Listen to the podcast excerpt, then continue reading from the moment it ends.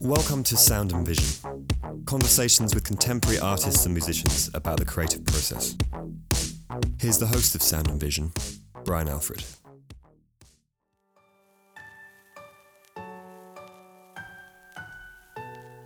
Sound and Vision is supported by the New York Studio School. The school welcomes artists from around the world to join us this summer in New York City or virtually from your home studio in the school's legendary marathons and learn from dedicated artists and to expand as makers. Rigorous and immersive, marathons unfold over 10 days from 9 a.m. to 6 p.m. Eastern Time daily and present a wide range of art making strategies combined with comprehensive critiques and inspirational discussions. Paradigm shifting discoveries propel artists to relate to drawing, painting, and sculpture as direct methodologies in understanding their experience in the world, the profound impact of which continues far beyond each marathon. Generous partial scholarships are available. Visit nyss.org to apply today. Sound and Vision is supported by Golden Artist Colors Golden is an employee owned company that makes the best artist materials for making that you can get. Over the last 25 years or so, I've been using Golden acrylics, mediums, and materials, and I stand by the quality in their products. They make acrylics that stay wet longer, they dry flat, mediums to make you paint super thick and beautifully fluid. They also make Williamsburg oil paints and core watercolors as well.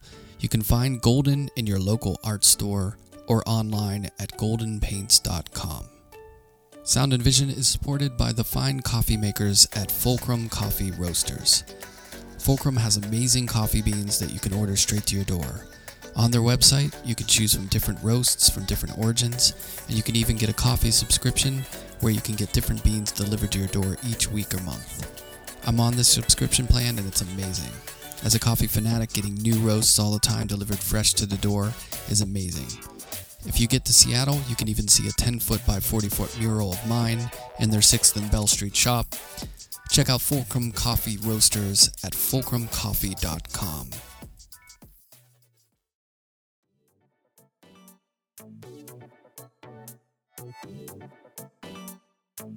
Jim Isermann is an artist born in Kenosha, Wisconsin in 1955 who received his Master of Fine Arts from the California Institute of the Arts and his Bachelor's of Fine Arts from the University of Wisconsin in Milwaukee.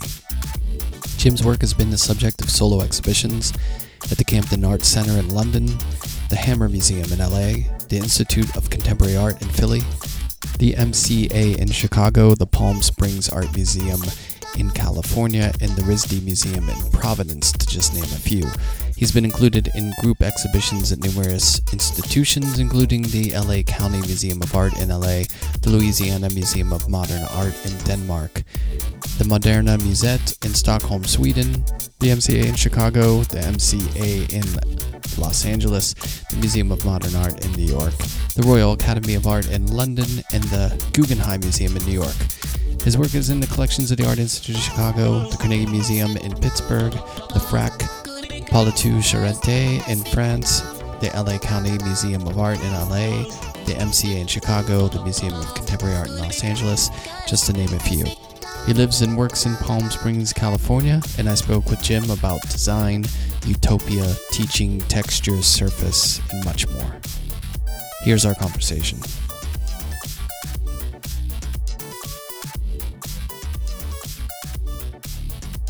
I actually really enjoyed lecturing um, online because I couldn't tell if anybody was paying attention or not. So I just really would just let loose.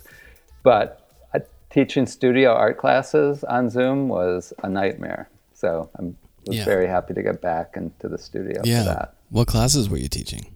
I was teaching beginning sculpt. I was teaching sculpture classes. beginning sculpture. Some are, some are harder than others. yeah, with students making work in their bedroom out of Amazon boxes. All right. Well, which I mean, there's something. I mean, they were probably honestly, um, I would imagine thrilled to be making something or just doing something analog. Yeah. You know, even if it's over video, at least they're just doing something with their hands. Well, the first quarter at the very, you know, in you know March and April of 2020, they were very engaged because they wanted something to do. Yeah. But the next year, they figured out they could just turn their cameras off and do whatever they wanted. Oh yeah, it wore off, right? And- they were like, yeah, okay. wore off. Yeah. So. Yeah, we had to make be the like best a- of it. Yeah, no, it's good. I'm, I'm was happy to have a job during all of it, so I could not complain. That that's true. Yeah, it was. Yeah. You know, I think we had done, or I had done a few over the years before COVID. For what I mm-hmm. teach at Penn State, and we had a pretty good like global, like infrastructure for video stuff when we needed to, and we would occasionally do a Zoom to either you know interview someone or a visiting artist would come over Right. Zoom or something. So we had a little bit of experience with it, but I had some colleagues and some people who were just like they I don't know, they just the cutoff date they were past it and they were like, Nope, this is not doing it. I'm not I don't- Yeah, no, we definitely had a couple of those. It was it was tricky in the UC system because they were trying to get people to do that asynchronous teaching, Right. where they recorded their classes and then they were trying to, you know, uh, the, the school was trying to own those classes, Oh, and wow. so it, you know, there was this fear that you were going to be be replaced by your recorded classes. right. So I mean, re- there's the never a problem in art. of yourself. yeah, exactly. So, but Yeah. it never can. Well, lectures, I guess. come to that. Lectures I guess would have been great. Like if you're teaching statistics 101 cuz those Mm-hmm. teachers go up in front of a class of like 800 people anyways and they're just delivering content. It's not like they're engaging or anything. No, exactly. I had some friends who taught those classes, and they loved it. They just recorded it whenever they wanted, and you know, there was they had no individual. I mean, I guess they normally didn't have any contact either. So, Yeah. but I guess it dangerously when it comes to that. That's why I feel like I don't know how you feel about this with technology and you know how like some people freak out about AI and are like, yeah, it's going to take away you know the need Right. for us or whatever. Creative people or people who do things like the way we do it, we're probably the safest, I think, because if you think Yeah. about those courses, like. You know, if someone does that pre-recorded course, they're like, "Oh, this is easy. This is good." It's like, well, you could kind of be, you know, you're basically like a YouTube video. You know what I mean? So mm-hmm. why were people going to want to go pay a gazillion dollars to, you know, to listen to you deliver the same pre-recorded lecture in front of everyone? Well, Right, probably to hang out right. at parties and everything, but Yeah. but yeah, when it comes to art classes, you can't replace it. I mean, it's yeah, it's the organic movement in those rooms, which is great. right, right. No, I, I agree 100. percent But I just, uh, as of, I guess, Monday, I will be officially retired from teaching. Whoa! Congratulations. So, thank you. It, it either feels, I um, I'll project. It Yeah. either feels like, you know, this kind of push pull of oh well, it'll be nice. My time opens up and stuff, but I will miss that engagement with the students. Either something like that or a gigantic cinder block is lifted off your shoulders. Uh, well, yeah, it's it's a little bit of both. I I I came to teaching really late. You know, it was never part of my plan was to teach, and I I started teaching because a, a friend's colleague was on sabbatical, and uh, it was actually Charlie Ray talked me into coming to teach at UCLA 25 years ago, and I and I had been out of school for 20 years already, and thought I don't know, but I went and did it and found out I liked it. And then a few years later, I lucked into this tenure track job at UC Riverside, where they had never had a sculpture program before. So they hired Charles Long and myself, and we got to buy the equipment and write the curriculum for this new program, which is an unheard of opportunity in the UC system. So it was um, really amazing. I actually the best job in the world. You know, it allowed me to do so many more things in the studio that I didn't have to worry about. You know, because I knew the job was going to pay the rent Yeah. and uh, you know, so it was, you know, but because I came to it late, I felt like, you know, this is definitely a time in my life where I want to be in the studio 100%. Yeah. So it was a really good time to go out at what I think was at the top of my game. Yeah, So, no, that's great. You know, it's funny. I I had the same thing. I covered from one of my old professors when she went on sabbatical, and I really enjoyed it. And then when a Mhm. position opened up a couple of years later, you know, a friend was like, "Hey, this is opening up. You should apply." And I did, and so I took it because I just I really did love teaching. Like I got a Mhm. lot out of it. I think there's two types Oh, of yeah. teachers: those who it robs them of every drop of energy that they have in their life, and they it's the bane of their existence, but they still do it for a paycheck. Mhm. And then there's people who like being around younger people who are like have energy and you know Uh, it was incredibly generative for me, you know, especially working with grad students and, you know, trying to keep up with them and, Yeah. you know, talking about what's going on now. And um, it was, yeah, and really incredible. Yeah it keeps your cobwebs dusted. I mean, if you're good, like if you care. Yeah. yeah. No, absolutely. And I didn't want to, you know, I did not want to get to that point. Um, I mean, you see it all the time people who are just showing up and Oh yeah, phoning it in. yeah, that's a bummer. yeah, I'd never wanted to get to that point. So, Yeah, I will definitely, you know, pull the ripcord before that happens because there's nothing worse than you know, like people are there for the energy and they want that, and then you just there's someone coming in just to get a paycheck and just is like over it. You know, it's kind of Mhm. depressing. So, Yeah. well, that's commendable. It sounds like you had a good run at it, hmm 20 years at UC Riverside. So, and I'm sure you had a boatload. Well, and then how long was Charles Long there? well, we've both been there. We were hired the same time, he's staying. Um, so he's he's a couple years younger than I am. So um, that's part of it. I, I- you know, this dovetailed with, uh, you know, meeting social security re- requirements Yeah. and everything else. Yeah. So it was uh, it was perfect for me. That's great. Well, you must have had some great students roll through there over the years.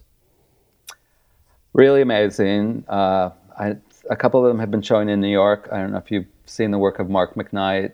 Um, I don't know Mark but- McKnight, but I will. uh, look him up. he just he shows with Klaus Gallery in New York, um, and David Gilbert who shows there, and actually David Gilbert and John Birtle, who were both students of mine, are in a show right now called Purple Prose. Nice. That's at Marianne Boesky, um, which Nice. is really great. So So, um, well, let's go back in time. I mean, I, I, I guess I didn't do my full, shit. I didn't do my full research because I don't know where you grew up. That was probably grew up in really Wis- easy to find out, and for some reason, I when I was like looking, at, I've known your work for a long time. Let's just put it that way, and I've been a fan of your work for a long time, and uh, and the your what you tap into with design and like, I mean, I'm I'm all in, but I guess I didn't go all the way back to where you grew up, which was an oversight. So I actually grew up in Wisconsin and Kenosha, Wisconsin, which now Whoa, everyone days. knows. well, yeah, exactly, and Sorry. home of those awful riots a few years ago. oh, So- jeez, I didn't go there right away. I went to the Oh, I went to the old yeah. the old timey happy days. Well, that's Milwaukee, but yeah. So, uh, listen, my computer's buzzing a little bit. Do you think it's picking that up? Uh, it's probably safe. You mean just the whir of the the Yeah. motor? Yeah, it's probably safe. Okay. I can I can think- I can pull some levers and make that disappear. Yeah, so I grew up in Wisconsin and went to undergrad in Milwaukee. Um, I guess you somewhat uniquely about it, I grew up in a prairie house. Um, it was not designed by Frank Lloyd Wright, but by one of his, you know, colleagues. And so it was my grandparents built it, and my parents ended up in it, and that's where I lived for 18 years. Mid-century And- modern. Well, it was built in 22, so Oh. it's you know much earlier. You know, closer. No, more like a Usonian, like a Frank Lloyd Wright Usonian house, Mm. Nice. with overhang roofs and you know very clean, organized use of space. And so I grew up thinking the world was organized that way, Right. and it wasn't until I got older and started seeing the way friends lived, and you know, that I realized you know the world wasn't organized. Not everyone way. has good taste. well, that is for sure. Yeah, there's plenty. There's plenty. There's there's no shortage of bad taste. Yeah, right? in the world. Not to go on a Yeah. tangent, but in relation, real quick, in relation to what I'm imagining this house is that you grew up in, which is probably very smartly designed and like beautifully, you know.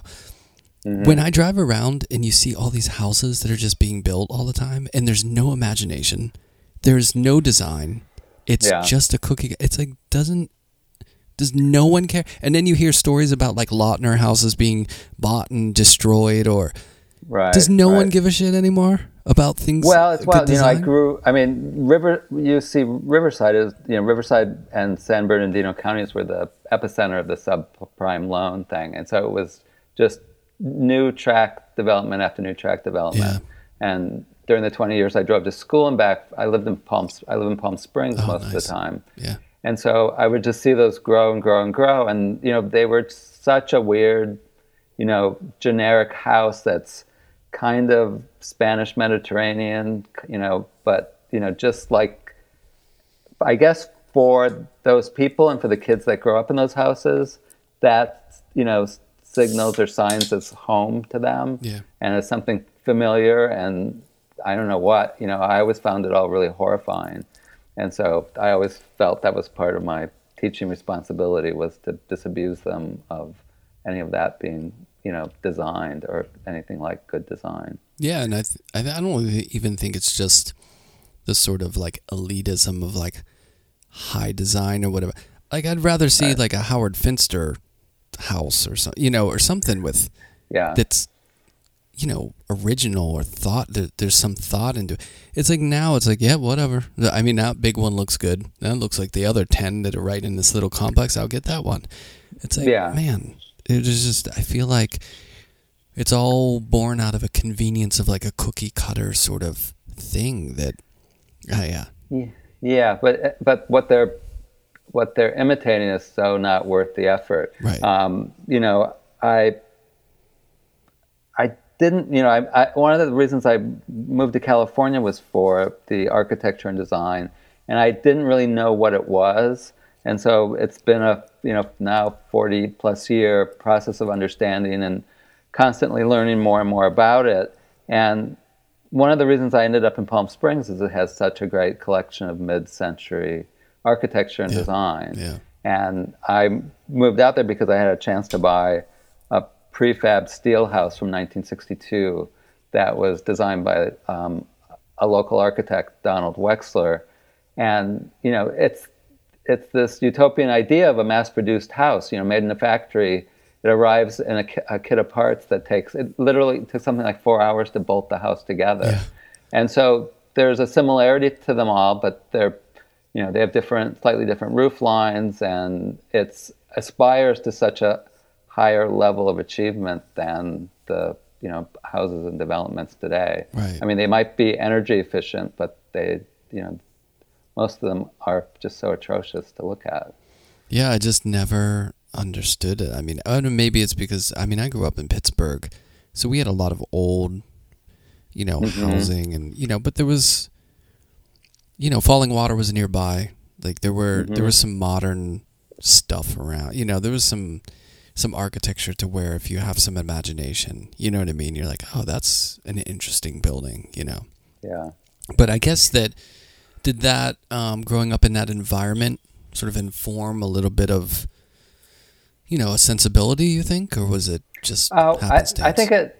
I think it absolutely did. I, you know, so much of it was, you know, I, I didn't. It was all, you know, uh, subconscious. yeah Uh, you know, it was, it was just what I knew, and so it was being exposed to things that didn't look like that that made me realize how unusual it was, and made me seek it out. And then, you know, I went to Cal Arts for grad school, so dropping into Southern California was like a dream come true for me. And it was, you know, there that I started to figure out what these things were.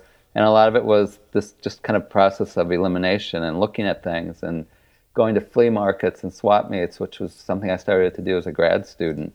And Southern California, especially at that time, flea markets and swap meets and thrift stores were unbelievable. Yeah. You know, in the days before eBay and everything else. yeah people these people knew like they didn't know exactly what they had sometimes Yeah, and you know, I started to, you know, devise this theory that um, at the time when things were the least desirable was, you know, coincided with them coming back into style again. right And so there was this, you know, it's all very sped up now, but at that time it was a slower process, and you knew when people were throwing things away that they were going to be, you know, somehow influencing the next generation of, of design or you know whatever. And Uh, so I became super interested in that. And, you know, for a good 15, 20 years, I watched that kind of cycle, you know, proceed. Yeah. And it's been, you know, very much altered these days. And with the other thing that's really changed the way I think people experience the past is because of the internet. And so, like my students, for example, know all this imagery, but they have no context for any of it. Right. So they think of it all very superficially without any reason for why it existed or what came before or after. And they just look at it as this, you know, style that they can appropriate. Yeah, it's which like, is it's non-linear, interesting, right? it's definitely not linear. Yeah, no. That's what I mean. It's so it, you know, used to like watch art progress through decades or like through years and see changes being made and you know when everything is just windows on a screen it makes sense it's not linear you know it's all the mm-hmm. click of a mm-hmm. button you could go to that date or that place and right i mean it's in, yeah. in a way it's kind of interesting that that it's a real collage. Like it, it, i'm sure it frees people up so they don't feel so um i don't know hamstrung by you know art history. You know what i mean? Like when i was postmodernism like when i was in school there was like this feeling of like well you came after this and that came after that. So there's only one way like right. and now i think people are like screw it. I'll just i like figuration you know i like yeah. working loosey goosey with the figure and throwing in you know computers or something i don't know they just they don't care it's yeah. not and same with music i think music has done that too where people feel freer to just grab from genres and merge them together in a way. Right, right. Yeah, I mean, I, I, well, if there was one reason for me to get out of teaching was to make room for somebody who that is their first language. Right. Um, I think somebody that like that needs to be in our program, so that students aren't being told what they're doing is wrong because it's, it, that's not the issue. It's just you know figuring out how to communicate with that you know set of hieroglyphics. Yeah. So it's different and it changes so much more rapid than it used to, mm-hmm. you know. But yeah, um definitely. well, so what did your were your parents creative? Did they do creative things? Uh well, my mother was extremely pragmatic, which I, you know, I think it's something. And she grew up in Nebraska, mm-hmm. and um, my favorite story about her is, you know, this house was kind of amazing because it had all this wood trim, and each room basically had three colors of wall paint. So there was the walls were one color. There was this kind of border between wood that was a, a second color, and then the ceiling was a third color.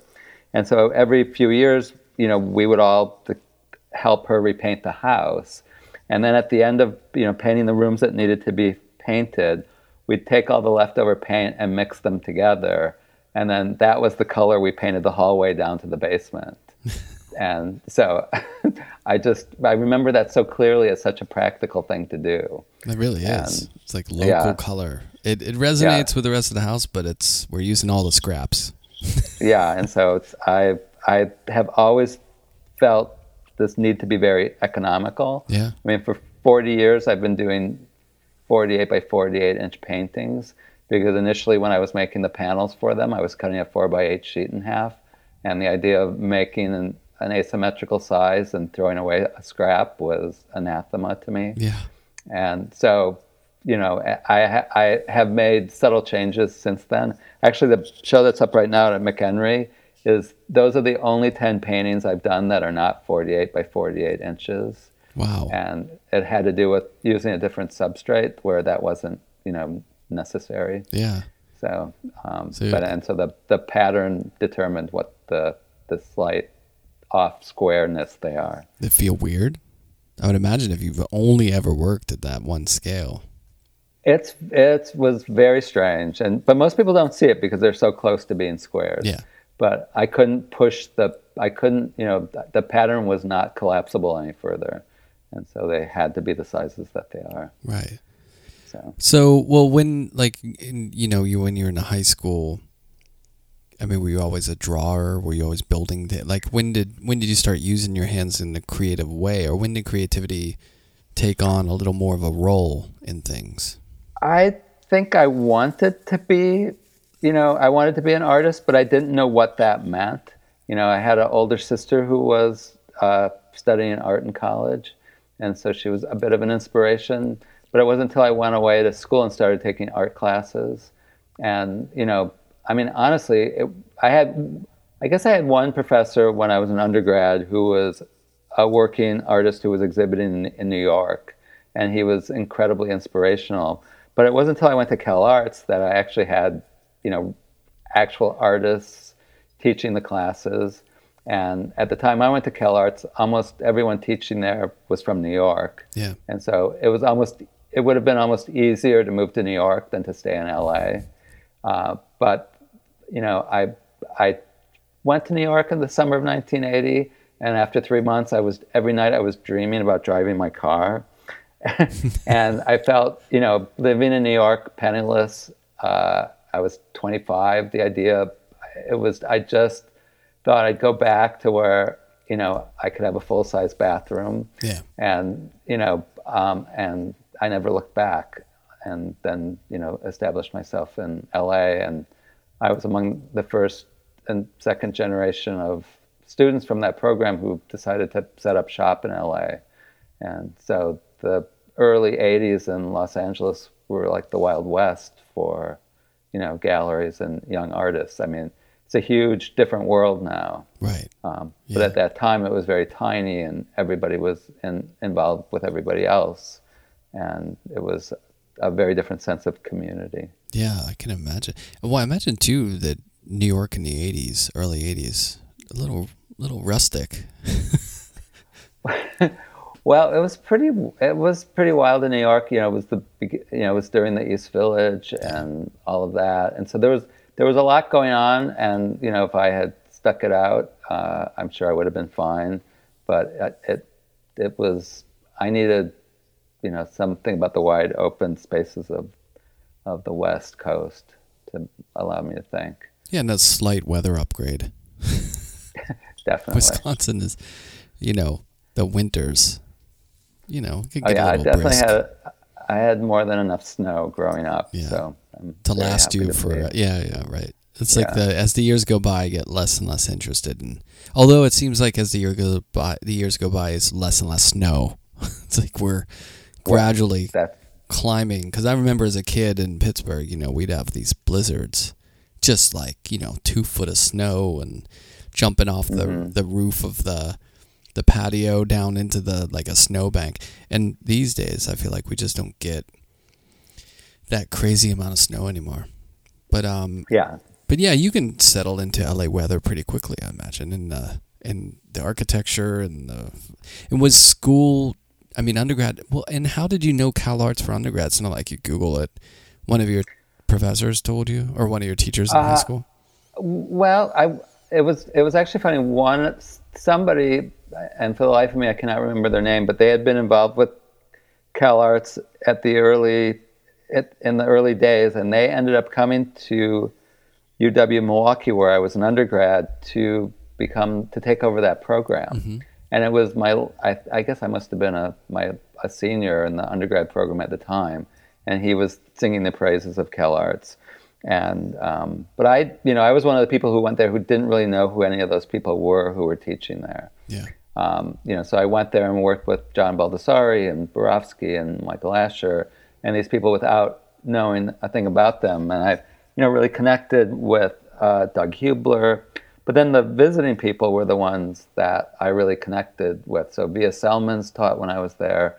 Barbara Kruger taught there in 1979, 80. Um, Nancy Dwyer. Um, and uh, it was incredible. I just felt, you know, like I had, you know, permission to explore all the things I was interested in because it was everything was so based on ideas. There was really no separate programs for painting and drawing. Um, you know, they invented the term post studio, so there was all this. You know, as a grad student, you could choose an office or a studio, depending on you know what kind of space Right. you wanted to work in. yeah, And as a grad student there, I read uh, Susan Sontag's Notes on Camp for the very first time, and that changed my life, and you know gave me permission to, you know, really, ex, you know, ex, mine all everything that had to do with culture and you know, uh, subversely with you know uh, the relationship to gay culture as well. Yeah. And so that was you know the beginning of, of me starting to explore all that. So yeah. Well, how was where and like what is the the sort of perception of camp at that moment? Because we're talking early '80s, right? Yeah. So you know this is when Warhol is starting to be, you know, old news at that point, right? Like there was a backlash against Warhol, and it's, you know, and I, Warhol tapped into camp. I mean, it was. I don't know if it was. Oh, absolutely, he did, and you know, it's it's interesting because I think a lot of you know, I, I was a grad student when um, the the first appropriation artists were getting a lot of attention, and um, the pictures generation, right? Yeah. So those were the the people we were all looking at as grad students, and there certainly was a relationship to this idea of reappropriating images that wasn't that different from th- this Warhol's camp idea of taking you know leftovers from this you know the scrap heap of pop culture Yeah. and recontextualizing them and investing them with a new kind of meaning. And so you know a lot of artists were doing that. Um, maybe not using the word camp, but you know even people like David Salle, you know, taking imagery from all these disparate sources and putting them together and you know screwing a part of an Eames chair onto the canvas. Yeah. You know, those were you know not very far from those ideas. Right. So, and even you know someone like Cindy Sherman, like making all of those uh, film stills that were based very much on you know kind of camp imagery. yeah. So Was the um the environment at CalArts at that time sort of supportive and explore? I mean, it was. I would imagine it's pretty rigorous, but I don't know. Maybe it was the Wild West and kind of open and you know explore conceptuality in in relation to making and you know go at it or I think it was a, a lot more open during the time I was there. Um, Judy Pfaff taught there as well when I was there, and so there were people making things, but the most of the other grad students were not making a lot of objects. yeah There were a lot of people making videos and photography and and I you know much more heavily conceptual or idea based things. Right. So there were fewer fewer people exploring, you know, objects and and how they could fit into that. But one, I mean, uh, B. Wurtz was in grad school with me. Oh, wow. And he's he's he we were he is the he and his wife were both grad students there, and they are my two closest friends. You know that, and we've stayed friends. You know for now 45 years, and so it's kind of amazing. I mean, I'm so happy for for B and the attention his work has finally gotten Yeah. over the last five or ten years, and um, so you know we've had this you know you know 40 plus year conversation about these types of ideas. Right.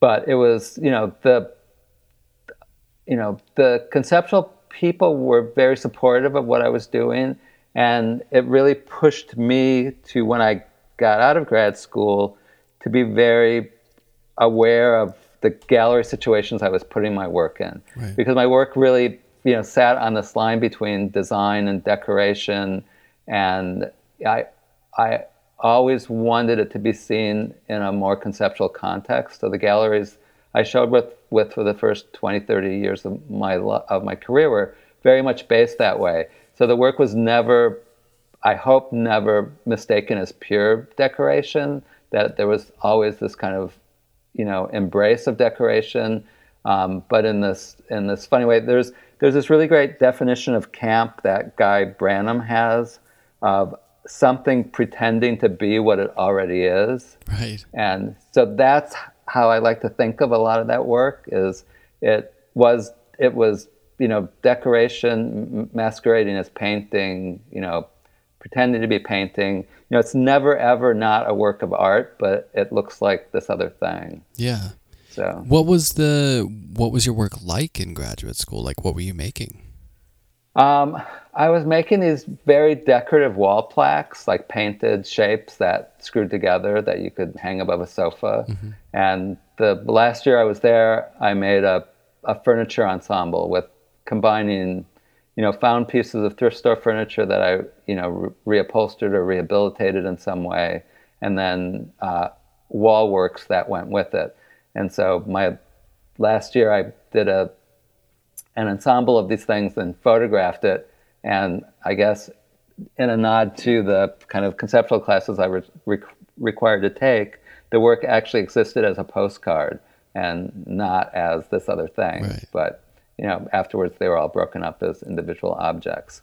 And so when I first got out of school, I was making all kinds of furniture and objects and thinking of them as ensemble, ensembles or tableaus or you know things that you know you know belong somewhere else. So you know one of the first shows I did in '82 was in a motel room across the street from Disneyland. So I made all the furniture that you would expect to find in a motel room, and it was open for a long weekend. And then it was reconfigured in the gallery in the same configuration. And so most people got to see it both places.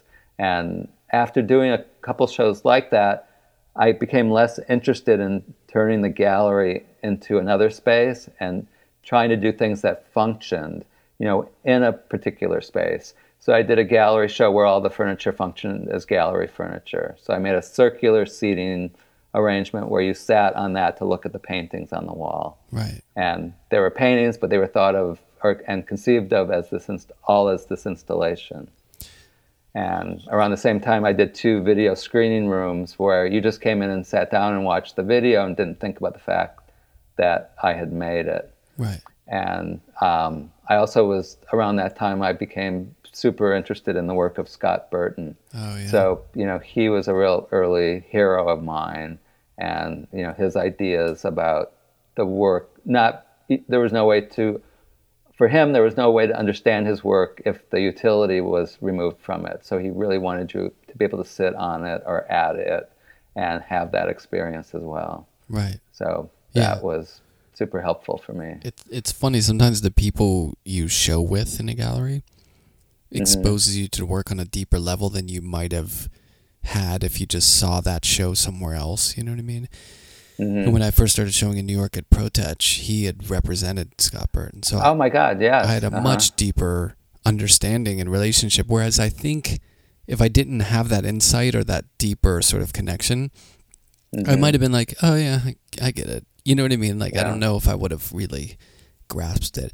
But irregardless of aesthetics, who were the people working at that time when you did that show, the Disneyland? You know, that's that's sort of like conceptually sort of turned you on, or like you were really in, in, interested in the way that they were subverting the way one experiences artwork because there's so many different ways it's happening at that point because i feel like that's really there was a really a moment there where there was a lot of breakout different experiences whether it's like baldessari or you know Right. mccarthy i mean there's so many different people doing so many different things at conchi you know and Right. just curious as to like what you were really tapped into Wow, that's interesting. I, I've never been asked that question. Um, uh, you know,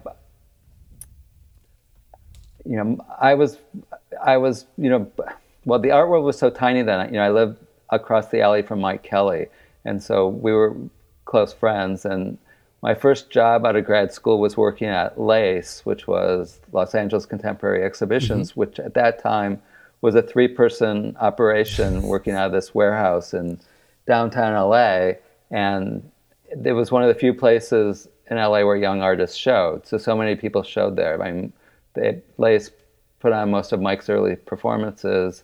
Paul McCarthy did an installation there. Um, Bruce, Yanam- Bruce and Norman Yonemoto showed work there. There was a lot of people, um, and you know, we even showed. We did a they, we did a East Village show there where Jeff Koons, you know, stack of vacuum cleaners and plexiglass boxes were shown. And so I feel like there were, a, for me, a lot of these ideas seemed very much generational, you know, and I would see different people whose work I thought, oh, I totally get this, like Joel, um, uh, um, Joel Otter, Otter, no, not Otterson. Wait, otterness yeah, Otter, no, the the one who makes the furniture. It's based now. He's based in L.A. why am i Otterness, blanking? Otterness is the makes the, the Tom Otterness figures. is the one who does the Tom Otterness. the I'm thinking of Joel Otterson. Otterson. Okay. Yeah, yeah. I don't So, know Joel um, Otterson. I s- embarrassing. Oh, you probably recognize his work. Um, it's great. Well, there's that. It's funny that maybe remember that photograph of the headshots that I think it was uh, David Robbins did. Those, um, and Joel's in one of those pictures, Okay. and um, you know Cindy Sherman and Larry Johnson from LA and Longo Johnson. and all these people. So, um, so there were, you know, I feel like um, there was something that was going through all of that work. But I also felt like I really had, at that time, I very much had tunnel vision about what it was I was doing. I had very, you know, closed ideas about what I was interested in exploring. And it's one of the things um, about later in life when I looked more, much more closely at what Scott Burton was doing, I was so impressed that he was able to, you know, work with so many different styles of vernacular furniture and embrace them all, and you know, look at these different kind of design tropes. Whereas I had such singular vision about how things moved, and um, as I started to figure out the furniture aspect of it, then I just started to explore different materials.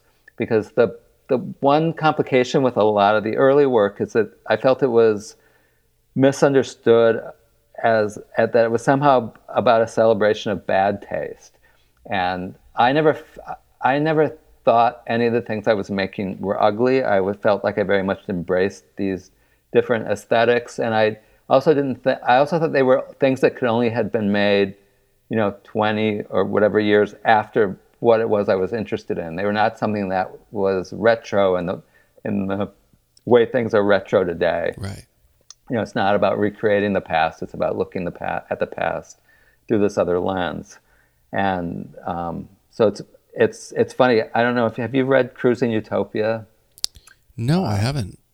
It's a really great book, and it's it's um, uh, it's written by Munoz, and it's it's all about uh, queer futurity, but it's about looking at the past to understand the present and to be moving towards this this future utopia that is never attainable. Because as soon as the future is the present, it's not what you want, and it's, and it's it's this amazing. I mean, the book is really incredible, but I just read it a couple of years ago with this queer book club, and that we started during the pandemic. Actually, myself and a grad student and a couple ex grads started this four person book club, and that was the first book we read. And at the time, I thought, oh, I wish I had read. You know, I mean, this book didn't exist when I was a grad student, but it was the. It's almost a guidebook to to the way I was looking at. The, I mean, not for the same results, but in terms of looking at the past to understand the present and to be moving this thing forward. And you know, I, I used to talk so much about utopia, and to understand it as this unachievable thing was just incredibly helpful. Yeah, I, I went through a, a quite a phase of like um, investigating utopia and dystopia and the esthetics Mhm. of you know going back from like the Bauhaus and this sort of idealism of what the future is going Right. to bring. It's going to set everyone free, and it's also going to be beautifully designed and. Yeah. Yeah, we sort of took a left turn to, at Albuquerque, as Bugs Bunny would say. I think it didn't go exactly, and it never does, you know. But it's really the one thing that's really compelling is when you've eh, been around long enough to where you see movies like Blade Runner or like these sort of projected sci-fi movies, and then elements of those are sort of manifested. You know, it's different, but there's a core idea there of like, well, it could go here. You know what I mean? Mhm. And it's starting to go that way, which is really interesting. Yeah, I well, I, I I'm I guess I'm so worried about um, VR and now what they're calling augmented reality that that is somehow going to you know replace the horrible world we live in. Like we're going to have this artificial reality versus eh, meanwhile we're in this crumbling infrastructure. Are we kind of there now, So- though? Isn't everyone on their phones, and that's basically the augmented reality of how we're living our normal day to day lives? Well, I, I, I suppose you're. That, I suppose that's true, but it's not. It's. I guess it's not my desire for the future. Oh yeah, So, we're not getting um, we're not getting our desire. No, we're humans. We're gonna blow this thing up. It's like our nature. We can't help it. You know what I mean? We're just Yeah. gonna we're gonna take ourselves out. But you know, it's Well, it's almost like I, have you heard that question? I mean, I've heard it as like a first date question, but it's a funny thing we were talking about in my design class. This I, this question about if you had your choice about living in a beautifully designed house, but your view is of a really horrible house, or living in a really horrible house with a view of a very beautiful house. Um, which house would you choose to live in? jeez that a I've never heard that before, Ah, and b okay. what an awful question. That's it's almost like. Do you, I mean, uh, the both are a kick in the nuts. I think you know what I mean. It's like you, uh, but that's life. But actually, the irony of that question as being something that you could hypothetically choose between is that we Right. are always confronted with a duality in life, no matter what. It's never Yeah. one or the other. So you're basically teasing the human that you're asking that question because you can never have all or all both. You know what I mean? So you're kind of saying which kind of pile of crap do you want to deal with? Well, yeah, it's it's a funny it it. I was rewatch rewatching Girls a couple months ago with my boyfriend, and that there's a there's an episode with that in it where uh, it's it's the two people meet this third person and this question comes up and it becomes it sparks this relationship between two people. And I didn't realize that this was a thing, and a number, you know, a number of people were very familiar with this, but I'd never heard this question before either and there's there is a right answer to it. So, which I found equally, you know, uh, confusing. But I, I would. Am I supposed to answer that question? Because I will. well, it- yeah, go ahead. now I'm thinking about. I mean, I guess I would choose the view because then you could just go outside. Yeah, I've oft lived in shitty in shitty apartments, so I mean, it's kind of been you know in good places. Like, I mean, I live in New York City. That question is kind of a a metaphor for living in this city. I mean, I go broke to live in a place that, like, when I walk outside, it's like a dump. You know what I mean? But Right, there's an right. amazing, like, I have a view of the city from my apartment, and there's an amazing culture, Mhm. and but but it there's also the the crap side of it too. You know. Right. I mean, I could just go live in the country and have a beautiful house for what I pay here. You know what I mean? And and have a beautiful Yeah. view and just be bored, but have a Yeah. beautiful view. And I'm getting closer to moving that. you know what I mean? Like I'm, I'm Yeah. almost to here with with the city and with all that stuff. So I'm, I I might Mm-hmm. flip that question at some point. Yeah. Well, I think the other answer is supposedly the correct answer. Whoops. Like you're always you're always supposed to choose your environment over you know your view of it. So Oh, right, the reality of of what you're. Yeah. But it's funny, um, in Palm Springs, this prefab house I have is, uh, there's a kind of S curve of these houses. And I'm in the last one, so I actually have a view of the type of house I live in. So I have, I've got them both, unbelievably. So, Stop bragging. no, but I do. I think there's truth to that, but I also think that um, the outside, the view is also our environment as well. You know what I mean? Even though you're not walking around literally in it necessarily, but you know, I guess Mm-hmm. Yeah. it's it's it's almost like looking right in front of you or looking further ahead. You know what I mean? And different people have different sensibilities, I guess. yeah. Um, were you? This is a total tangent. Did you? Were you into uh, Artschwager? Did you like his work? Oh, love Artschwager. Just popped into Um, my head but earlier when you were talking about the furniture stuff. Oh my God, yeah, crazy. I, I, it's so silly, you know, because of the pandemic and everything else. It had been, it had been, uh, I guess, nine years since I've shown in New York, and so when I was in New York for my opening, I went to the Whit- New Whitney for the first time. Oh yeah, the elevators. And oh my God! I didn't know that that they had done that. And when I w- I went into the best one first, which I think is the one where you're under the table. And I was dying. I thought it, I, I, didn't know. I thought, how did they do this? And I did, and so I saw the tag, and the elevator hit my the elevator doors closed on me while I was trying to look at the the identification tag, and then I of course had to ride every elevator and look at them all. Pretty great, and right? Amazing. And those yeah, are big no, honking elevators too. They're not. It's not like a, yeah, your garden variety elevator. I mean, they're they're big. No, I think that was just really incredible. So I was very pleased to do that. Yeah, no, I, I was. I'm a huge fan of his work. Yeah. I always talk about him whenever I have a chance. I mean, every once in a while, museums get something right, right? Yeah. You know, yeah. even a blind squirrel finds an acorn once in a while. well, it's funny when I was first teaching, I found a design encyclopedia in a thrift store, and I, I, it was nothing, so I bought it and brought it home for the for the lab, and they had one of Artschwager's early functional pieces from before he became an artist wow. in this book. And it's the only time I've ever seen an image of one. And it was this display of all kinds of famous pieces of furniture and design. And there was a buffet that he had designed, and it was credited to him. And I was, I couldn't believe it. That's really cool. When you find things like that in the wild, when you're not expecting mm-hmm. it, or you know, see images of it, it's always amazing. I went to a house to uh, possibly renting a house where I teach in Pennsylvania, and I went inside. And it was it was kind of like Japanese theme, and it was Nakashima mm. furniture throughout, like original. Oh my god! And I almost crapped my pants. I was like, and I said, "Is this Nakashima?" And because you know, you could tell. Yeah. And she was like, "Yeah, it's the architect." Who designed this building was a mid-century modern guy from California. This is the only one they did in Pennsylvania, and he did it because the architecture had an architecture program at the school at that time commissioned him to do it.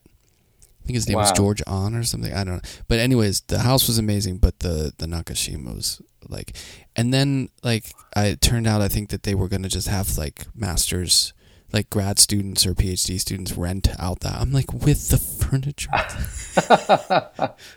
yeah, that's that's very amazing. But I feel like that's yeah. kind of stuff doesn't happen much anymore.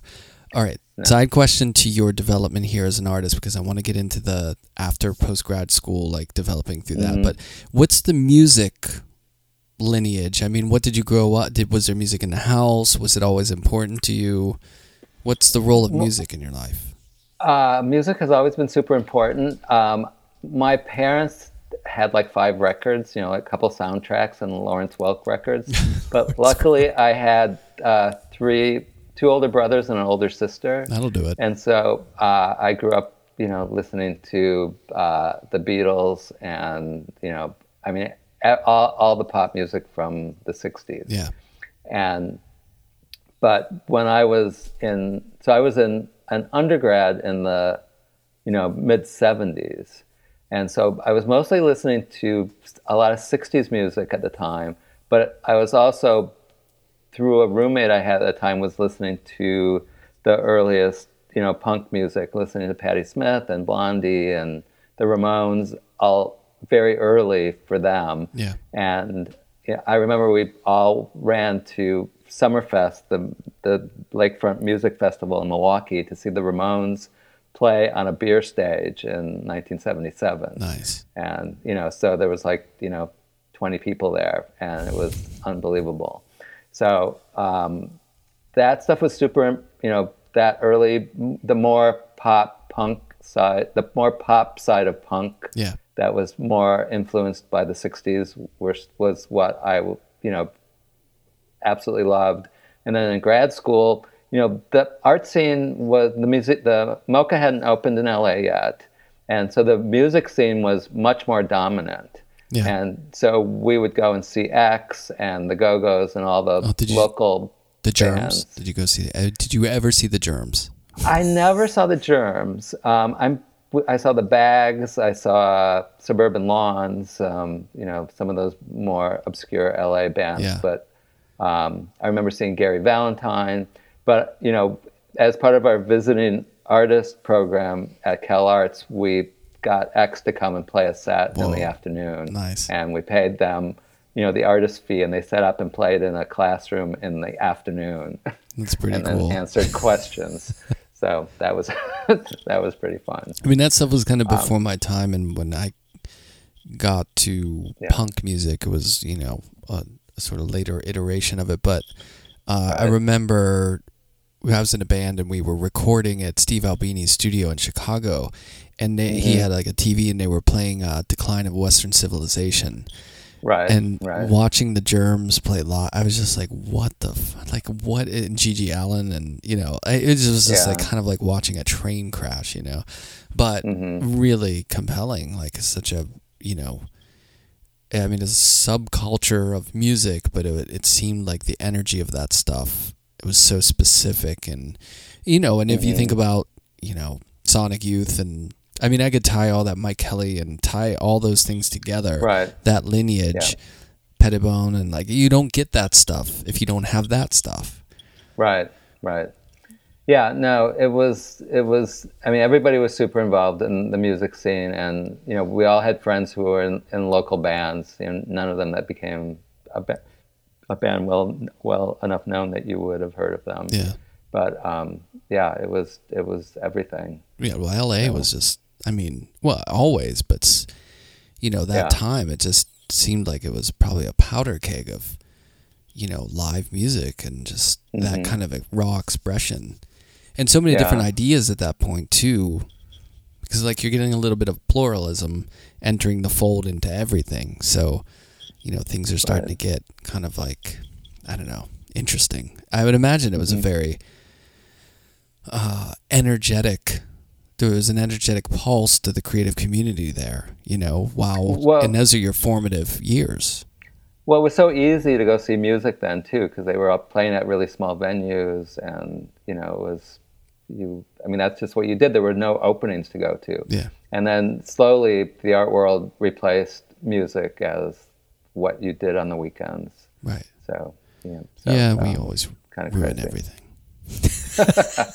yeah, Joking. Um, so, wh- yeah, and when you're you you mentioned not only like when showing right out of school, it sounds like, but Mhm. and then wanting to identify the the places you show to give the context, which is really interesting because it's almost like a record label in a way. Like, you know, a gallery can be kind of like contextualize the work in a way that a record label could because you could have Mhm. you know a, a, a slightly less punk band it's a little more softer or emotional or and then you put it out on you know kill rock stars and it's going to feel totally different you know so yeah. how did you navigate that world and what how many galleries were there at that point what was the scene like I mean, there were no galleries. I mean, there was uh, Lace, where everyone seemed to have their first show.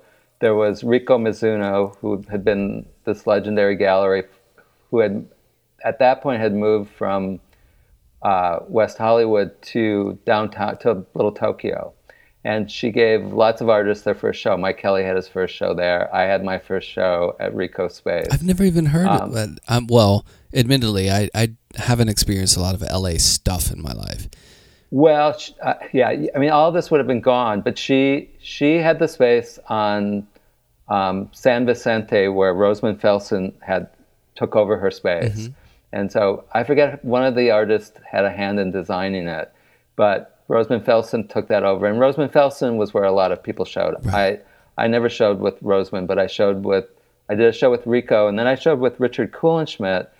I was his very first show, and Richard was showing a bunch of LA people, but he was also showing a ton of New York people. So Barbara Bloom and Richard Prince, and all these people did their first LA shows with Richard Kuhlenschmidt, and it was in the basement of the Los Altos Hotel, which was on Wilshire and near Crenshaw. Um, and um, and then I ended up showing with Richard Telles for 25 years, and who Well, had a really a great spell. program. yeah, and you know, New York, I I started out. I did a couple shows. Like I did a show at Artist Space in the 80s. I I did a show with Josh Baer in his short-lived space. But then I had been showing with Feature in Chicago. So when Hudson moved Feature to New York, I showed with him for 15 years. And so I had a lot of really long-term relationships with galleries, Yeah. uh, with Tommaso Corvi Mora in London. And it's really only been in the last 15 years that I've been working with, you know, different people trying to find that, you know, right home in New York. right So, you know, I did a couple projects with Jeffrey Deitch. I did a couple shows with Mary Boone, and I feel like I've finally found my home with Miles. So I'm hoping, I'm looking forward to a, a long relationship with him. Yeah, yeah. It's um So- seems like it's changed so much from those early days. And that Yeah. I remember being in grad school in the late 90s and that whole LA wave of like young sculptors and, you know, and painters were coming out and it and it was really interesting because it seemed like such a different aesthetic and idea and all that that stuff was being born out of like, you know, I would imagine those professors like Baldessari and people like yourself, like all those people out there who were, you know, um, yeah. Well, yeah, it's it's wild because so, you know, when I was at Cal Arts, this was 78, 79, um, of course, Cal Arts looked down on all the other grad programs at that time. And, you know, some of them had good people, but oddly, what happened in the 80s, a lot of people who were trained at Cal Arts started teaching at these schools. So, like, you know, Mike Kelley and a bunch of people were teaching at Art Center, and other Charlie Ray came in and was teaching at UCLA. And um, in, in throughout the 80s and early 90s, all of the grad schools kind of took off. yeah, And so it seems, I mean, it seems to have the largest, you know, number of really good art programs in one city that I know of. So they're all really great. And the grad students in all these programs seem to be all super connected now. They're, they don't seem to be separate, you know, totally separate programs. So I look at my grad students, you know, they seem to know everybody in the other grad programs. And when they graduate and they're all in LA, there's a sense of community that's so different from, you know, when I was just out of school. yeah. But there seems to be a perception that in LA is probably outdated or not even true, but from the East Coast, that you know, if you do want to go out to LA, then you you kind of you don't have to but there was this idea like well you got to go to one of these schools because that's where you're going to meet the community because everything's spread out and it's not like Yeah. new york where you just rub elbows with people it's like you you drive and you can see Yeah. one opening or two openings a night and, then you know it's not quite as you know That's that's definitely how it used to be, but I think it has really changed. Internet? Um, I, i'm sure that changes I a guess bit I, you know, and just traffic. I mean, people don't leave their neighborhoods anymore. Yeah. So, um, you know, schools definitely used to be the the social epicenters, but I think it's really changed. Um, the other thing that's really different when I was first out of school, because there wasn't quite the spotlight on what it was you were doing. I mean, people got attention, you know, critical attention. You know, most people didn't have a lot of sales, and because there wasn't that spotlight or demand, there was a you had a lot more room to breathe and let the work develop on their own because there, there rarely was a demand for a particular thing you were doing.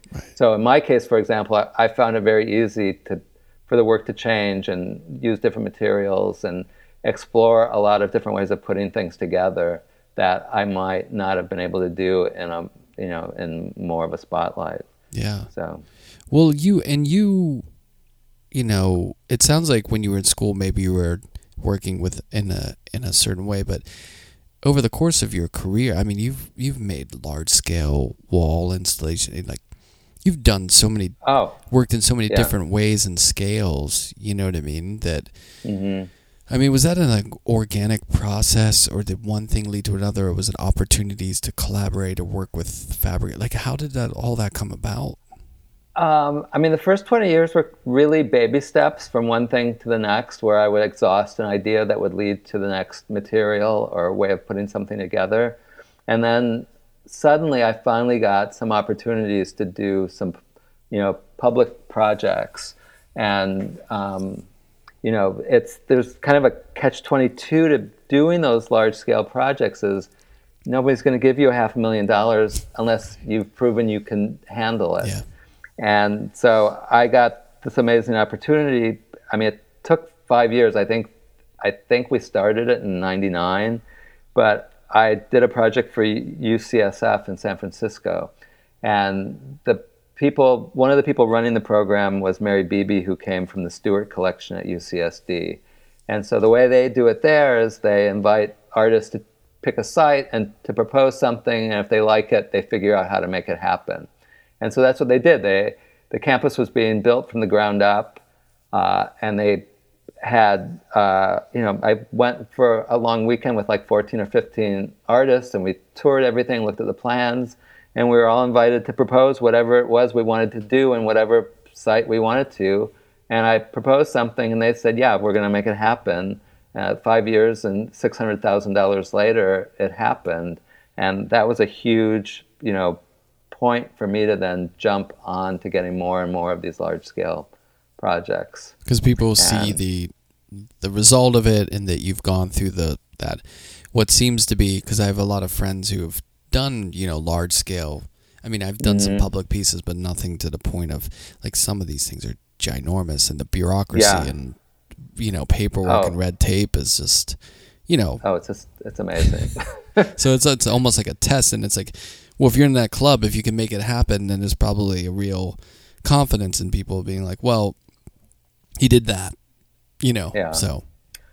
Well, I did some really large ones that were very inexpensive as well. You know, I did a giant piece for the Dallas Cowboys. You know, they I don't know if you've stadium. ever been to the yeah that stadium piece was really fun and um, you know we did it on a shoestring but it was this the piece is 40 feet tall and 100 feet wide yeah and you know it was really a fantastic opportunity to do something like that isn't that an incredible like roster of people for a sports venue it's wild it's just wild um, and then they you know before they had any games there, they had a reception that all the artists were there. I mean, I couldn't believe that everyone came. That's cool. And so I met all these kinds of luminaries from the art world, and it was, you know, you know, it's one of those kind of things you dream about. Yeah. Um, and here we are at the Dallas Cowboys. it's so rare, so, I feel like. Yeah. Because, I mean, I'm a huge sports fan, and, you know, uh, soccer's huge for me. And, um, you know, I, I often um, love when when in those rare occasions where like art and sports combine because I feel like there's a lot of similarities. That's pretty rare. Yeah, it yeah. is rare, but there is there are a lot of similarities to the practice part of it and this dedication. I don't know, there's creativity and all mm-hmm. that stuff. But whenever they merge like that, it's such a cool thing to see, and you you would. And such a great venue for people to see that stuff in, you know. Right, that, right. And it's really, it's impressive, you know, that they were able to do that. It is, and it's it's kind of my favorite location where people will see it on multiple occasions. Yeah. So they might not get it the first time; they might just walk by it, but maybe the second or third time they understand a little bit more about how it it's working and how the repetition works. Or in case of somebody else's work, they might stop and actually read it. Yeah. And um, yeah, it's it was it was really kind of an incredible opportunity and achievement. Yeah. So those you know larger scale sort of public projects does that sort of inform you know your the future the things that you were doing in galleries and the way you're making other work or is it kind of like that's a separate deal and then I, you know well it was funny when i first started doing them i thought oh i never have to do another gallery show i thought this, this is it this is the future. You know, I'm, cu- I'm cutting out the middleman and um, but i quickly realized that it was the attention of the gallery shows that helped make those things happen. Right. You know, because they just don't get the same kind of press, or they don't get reviewed in the same way. The coverage is very different. You know, they might be in the style section instead of the art section. Yeah. But um, and so I actually ended up making twice as much work for myself. But um, they they both influenced each other. You know, so I was I started to go back and forth between them very fluently and even to the point where I did a couple gallery shows where I used, um, you know, more industrial manufacturing techniques yeah. for sculptures. So I did a show of roto-molded polyethylene sculptures after having used that as for a public work. So when you have um, ideas for things like that, is it are you sketching them out analog? Do you use the computer? Do you render things? Like, what's the process like? I'm super analog. I I've been drawing on graph paper for 30 years, and I also make models all the time. And so right now I'm, I'm in Northern California. Palm Springs is a little too hot for me this time of year. Yeah. It was 100, 112 this weekend. Jeez. So um, so I I bought this cabin up here about 12 years ago, and uh, so when I'm up here, I don't off, I don't usually have enough time to paint. So I, when I'm up, up here, I'm drawing and making models. Like I'll I'll make models for ideas that I have, and so at this point, I have kind of an inventory of things I would like to do, Yeah. given the right opportunity. So it's one of the ways I, you know, I'm I'm never that kind of last minute person in terms of finishing. You know, my paintings are never drying in the gallery. Right. You know, and so this is I like to be prepared. Yeah, I always hear those stories and like, man, how can you, you know what I mean? How can you Yeah. do that? Like, I have to have things done, you know, in advance, well in advance. And Yeah. then the thing is, is like, like a catalog's a great impetus for that because you know they're usually like, Mhm. well, we got to photograph these things, you know, a few months before the show, so you gotta be done with it. But yeah, some those people are like last minute cramming. I just can't do it Oh, yeah, no way. too much stress and anxiety. I I- that's also a luxury that the uh, working in different places and then being able to adapt your ideas and your decision making and you know into different zones of working I found has been really great for me because it kind of kills a little bit of stasis or monotony of like you know if you just go to that one studio all the time and that's where you make your work and when you leave Right. it's nothing else you know what i mean Yeah, yeah.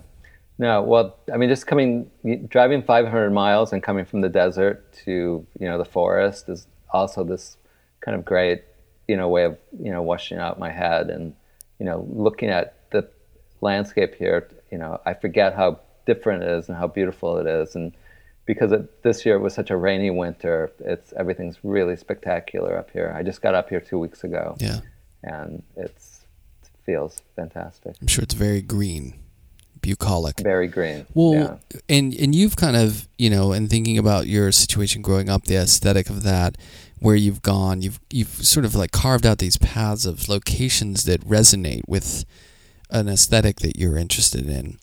But how much I would imagine over the years you've gotten to travel to different places, or or maybe Yeah. maybe not. But uh, what's the role of you know, like if you go to you know Rome and you're looking at, or or you know Lisbon and you're Mhm. looking at that architecture, or things like that.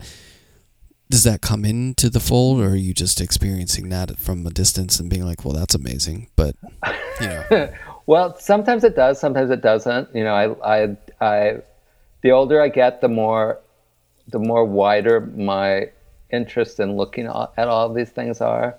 Um, I, you know, when I was younger, I had a lot of biases about what it was I was interested in seeing. Um, it was, you know, I did a piece. Uh, uh, gosh, it's been, it's been at least ten years now, but I did a piece uh, for actually for Bloomberg's uh, philanthropic philanthropic offices in Manhattan, and they're in an old McKim Mead and White mansion on the Upper East Side, and the exterior of the building is completely intact, but the interiors were long gone, and so they were completely redone. But I did a piece that was based on what those interiors that would have resonated with the original interiors. Yeah. So it's super decorative and much more kind of curly Q than something I would have done. And so, you know, I wasn't, you know, um, the consultant I was working with was Nancy Rosen, who I've worked with before, and she knew that I was interested in exploring these other ideas. So it wasn't somebody who didn't think that I was capable of making that kind of transition from what they think I do. yeah, And so I've been, you know, wanting more and more of those types of opportunities. So, yeah. And you know, I was thinking about it too. That that kind of like Usonian, you know, modern sort of like clean. I mean, a lot of that, the aesthetics of that stuff, was heavily influenced by you know Eastern architecture and philosophy of aesthetics. And I don't know if you've ever read In Praise of Shadows, but you know, there's um, this idea in the East that you know of noticing the quiet things or the unnoticed, and you know, I think there's a lot of stuff there that resonates. But I don't know if you've been able to travel to the Far East and if that's been something that you've mined or um, visually been influenced by. I have not. I would love to go. Um, I, I almost literally have only gone places that I've done exhibitions. Yeah, Um, when Isn't it I funny? was younger, traveling yeah, through shows, it happens. It's crazy. I mean, one summer though, I was in Europe for three weeks, and we rented a car and drove to these three different projects I was involved in, and looked at architecture and art along the way, and it was amazing. So, but I haven't had that chance in a while. So, yeah, I think you oh. would love Japan, just the aesthetics yeah. of it, and it, there's there's a similarity. I mean, plus the patterns and the way you know, like design is uh, integrated into daily life, whether it's the ceramics or the sidewalk, the pattern on the sidewalk, or things like that. It's mm-hmm. just, you know, it's amazing, like shoji and all that. Yeah. Yeah, yeah. No, I, I mean, I, I absolutely love that idea of art being integrated into everyday life, and you know, so it's just part of your experience and not this separate thing.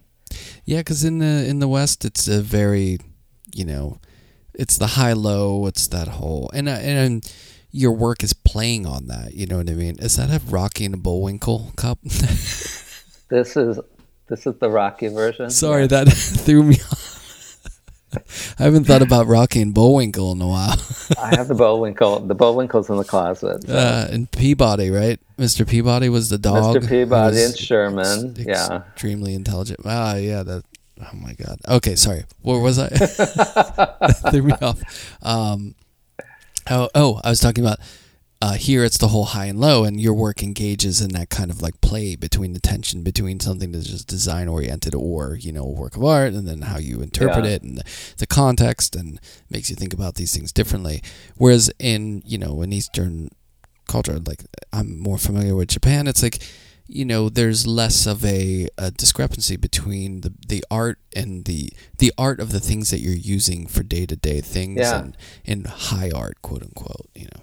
Yeah. No I've, I've done a number of design projects over the years too trying to make you know very usable objects. Like um, i worked with this guy uh, braden weeks Earp, who has this now he, he's running he and his partner have this business called open editions and they do open editions of artworks. And but before that, we did a project at the workshop residence where we made a utility blanket, and we made a giant. You know, it was the scale of what you would buy at Home Depot, and you know, I was printed both sides. It was super industrial, and I ab- absolutely loved doing things like that. That then you know you you use you know, everyone well all my friends have one in the back of their you know pickup or station wagon, and they use it every day. And, yeah. Um, I use them with my dogs all the time, so it's fantastic. And so I, I, want to do more things like that. I just designed a modular bookcase for my boyfriend that stacks up, and you can make it as tall as you want. And I did it. You know, it was very funny. I teach this class that's about the sculptural object in relationship to furniture, architecture, and decoration. And because I was teaching the class for the very last time, I did the assignment along with my class.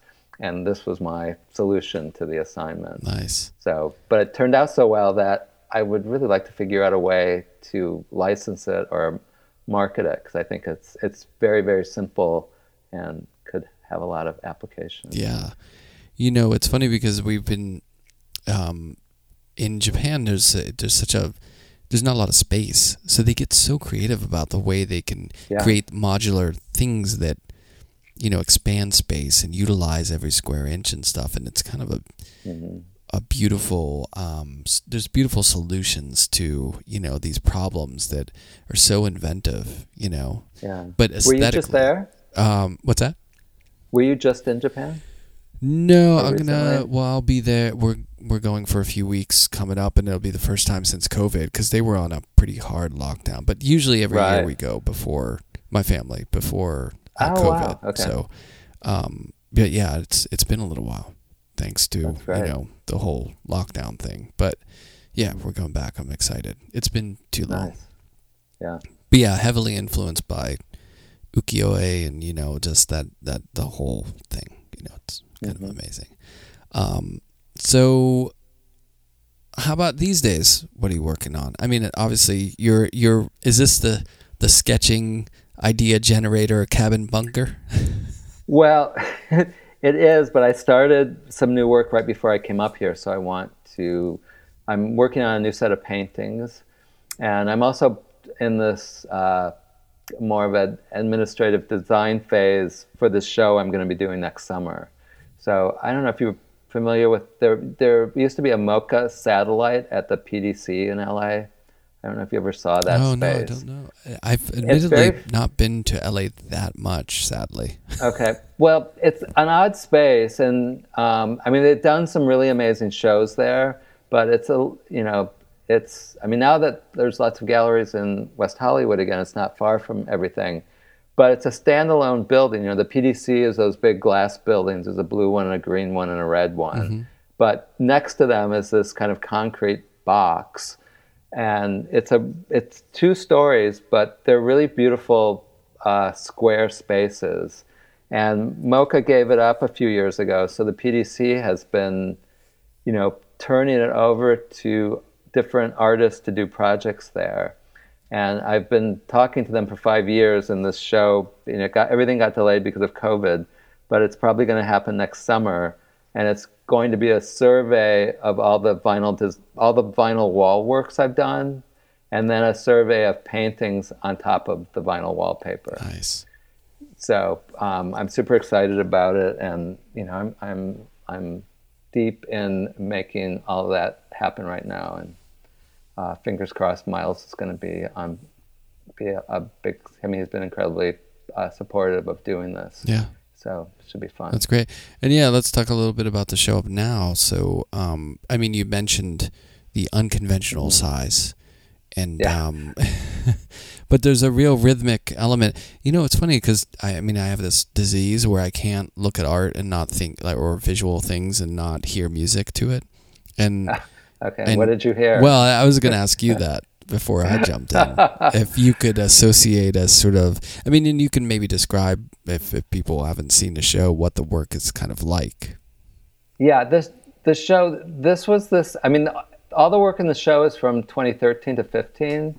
So um, it's unusual for me to show a body of work this long after I made them. But some of them were never shown, and a couple of them were shown in LA. But um, we had bought a CNC router for the sculpture lab at school, and I was I was trying to figure out what I could do with it. And one of the ideas I had up had I came up with because I previously I had done a couple series of paintings where every painting was the same pattern, but the way the color was assigned made them look like completely different paintings. And so the first six of these were uh, they're actually 48 by 40 what are they? 48 by 52 and a half inch mdf panels that all six paintings have the same line cut into it which is a series of parallelograms that create a hexagon. And um, it's only the way that they're painted make them look different look like different paintings. And when you see them in uh, in reproduction it's really hard to even see that line that's cut into the surface Yeah. um, so the line cuts all these parallelograms, and then some of the parallelograms are divided within each painting. They're either a painting of parallelograms that are divided vertically, horizontally, or diagonally. And when you do that, they create three very different illusions of a painting. And then deciding on, the con- based on where you assign the four different colors that are used, that changes the painting as well. And there was this kind of complication. I mean, MDF is uh, very susceptible to moisture and warping. And so they had to have these uh, steel frames made for them so that they don't warp. And so all 10 paintings have the same uh, really beautiful welded steel frame, and they all have this line cut, and then they're, you know, not sloppily, but very roughly painted so that Yeah. the paint just, you know, flows down into this, you know, gully between each shape. And so it was this kind of pragmatic thing where I didn't want to have to, you know, draw each one of these things. I wanted to have the the computer controlled router cut the lines for me. And, you know, I wanted to see, you know, how, you know, what I could do with that. And um, these are, it took me, I think, three years to make these 10 paintings. And I'm really happy to have all of them shown together for the first time. Yeah, that's really um, compelling. The the sort of you know your perception from a distance of the images and then what you see up front, like when you get right up to it.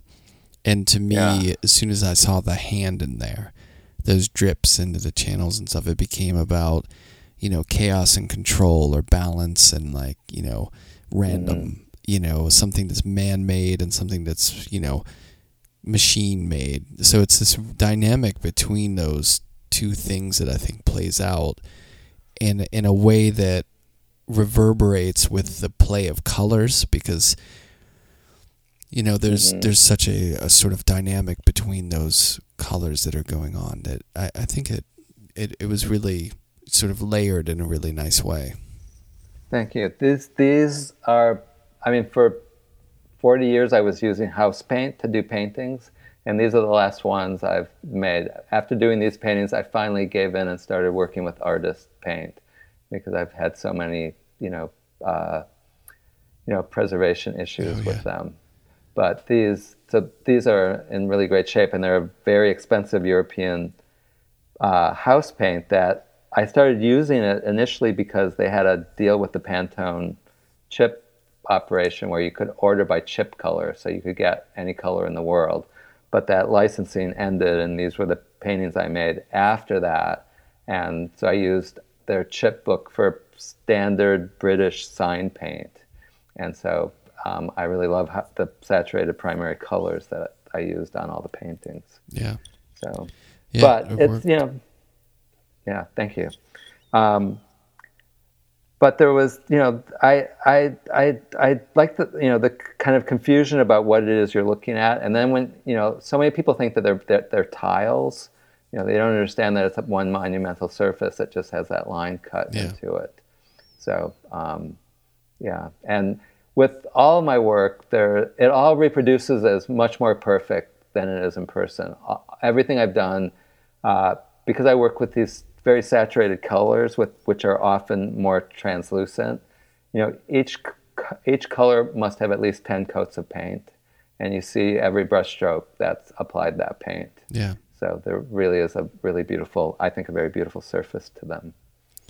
Um, two things. One is the music that I heard in my yeah. mind was um, it was uh, oh, it, there's a it was an electronic musician or two guys I think from I don't know in the late '90s, 2000s, SND. Mm-hmm is the name. It's I don't know how you okay. pronounce it, send or something, but uh, it's mm-hmm. minimal electronic stuff that's rhythmic that kind of loops and tweaks in a way. That's where my right. my brain went to the audio, and um, wow. the other thing is like the you know it's so interesting that idea of like showing something. You said these were done in around 2013 to 15. Yeah. I mean, did it feel did you feel a little disconnected from those or did you, or it was just you know what I mean like sometimes when you step away after a little while you it's it's nice in a way you could see it differently so the show runs till how when does the show close July 22nd July 22nd so people so. will have time to go check it out oh uh, I don't want to forget to to mention and I didn't have a lot of time at the opening, but I did notice you have a beautiful like this big book. So, right. is that available through the gallery? It's available through the gallery, or if you're not in New York, it's available through Radius Books. I mean, you can buy it on Amazon, but if you there's it's available with three different colors for the cover, nice. or three different covers actually, and if you buy it at Radius or at the gallery, you can pick which cover you want if you buy it on Amazon, you're just going to get one of them. But it's it, it's 40 years of my work. Um, it's kind of an amazing, you know, it's something I've always wanted. We started, we actually agreed to do it right before lockdown, and so that's what I did during the first year and a half of the pandemic was put that book together. And I could not be happier with how it turned oh, out. It's really nice. It must feel good because I I will say this: I don't have many um, goals with art. You know, I just mm-hmm. like to make stuff and show it, and yeah. people like it or whatever. But I do think it would be cool at some point to have like a, a you know a book that shows from like the early days to now, just because to see it all must be nice. You know. Oh, and to have, I mean, so many people know one or two things I've, di- I've done, and you know, a lot of people are confused because I've worked in so many different materials. Yeah. So to have this progression, and um, it's really funny. The book is in four sections. There's a essay by Christopher Knight. There's the plates. There's a really strict chronology, and then there's an interview with me. And the plates and the chronology are super strict in terms of being in chronological order, but the both the essay and the interview just swerve wildly back and forth throughout my career. Nice. So basically, everything's talked about in four different or presented in four different ways. And so, if you make it through the whole thing, I, I, you know, just about everything I w- would want you to know about my work and why I do it is in there. Linear. So, yeah, it feels incredible to have that existing in the world. Nice. I've kept you a long time, but everyone should go see your show at Miles Reader Gallery up until July 22nd. You have the book out, which is amazing, and people should get that as well. And you have apparently a robust collection of glass glassware that has cartoon characters on it from the 1960s and 70s. I the only the, I listen when I, the only ones I have left are my Rocky and Bullwinkle glasses. So You don't have the walrus? Wasn't there a walrus on that too? uh, not well. Who's the walrus? Is there's a walrus with a top hat in one of those cartoons? yeah, I don't know if maybe. Oh, maybe that's the Poindexter one. There's, yeah, I can't keep it all. Those cartoons were so big in my life, like Bugs Bunny and all that. St- I mean, Yeah. and talk about you know, um, what's his name? Um, f- uh, the animator. He was so influential to a lot of. I mean, Oh yeah, uh, I can't think of his name. Oh, Chuck. Yeah, Chuck something. yeah. Chuck Jones. Chuck Jones. Yeah. Yeah. I mean, I mean, I grew up on that stuff. It informed my my visual eye. You know, it's funny. Yeah. Yeah. That's Um, funny. well, thanks a lot. It was great to talk. Yeah, this was great. Thanks, Brian. Sure thing.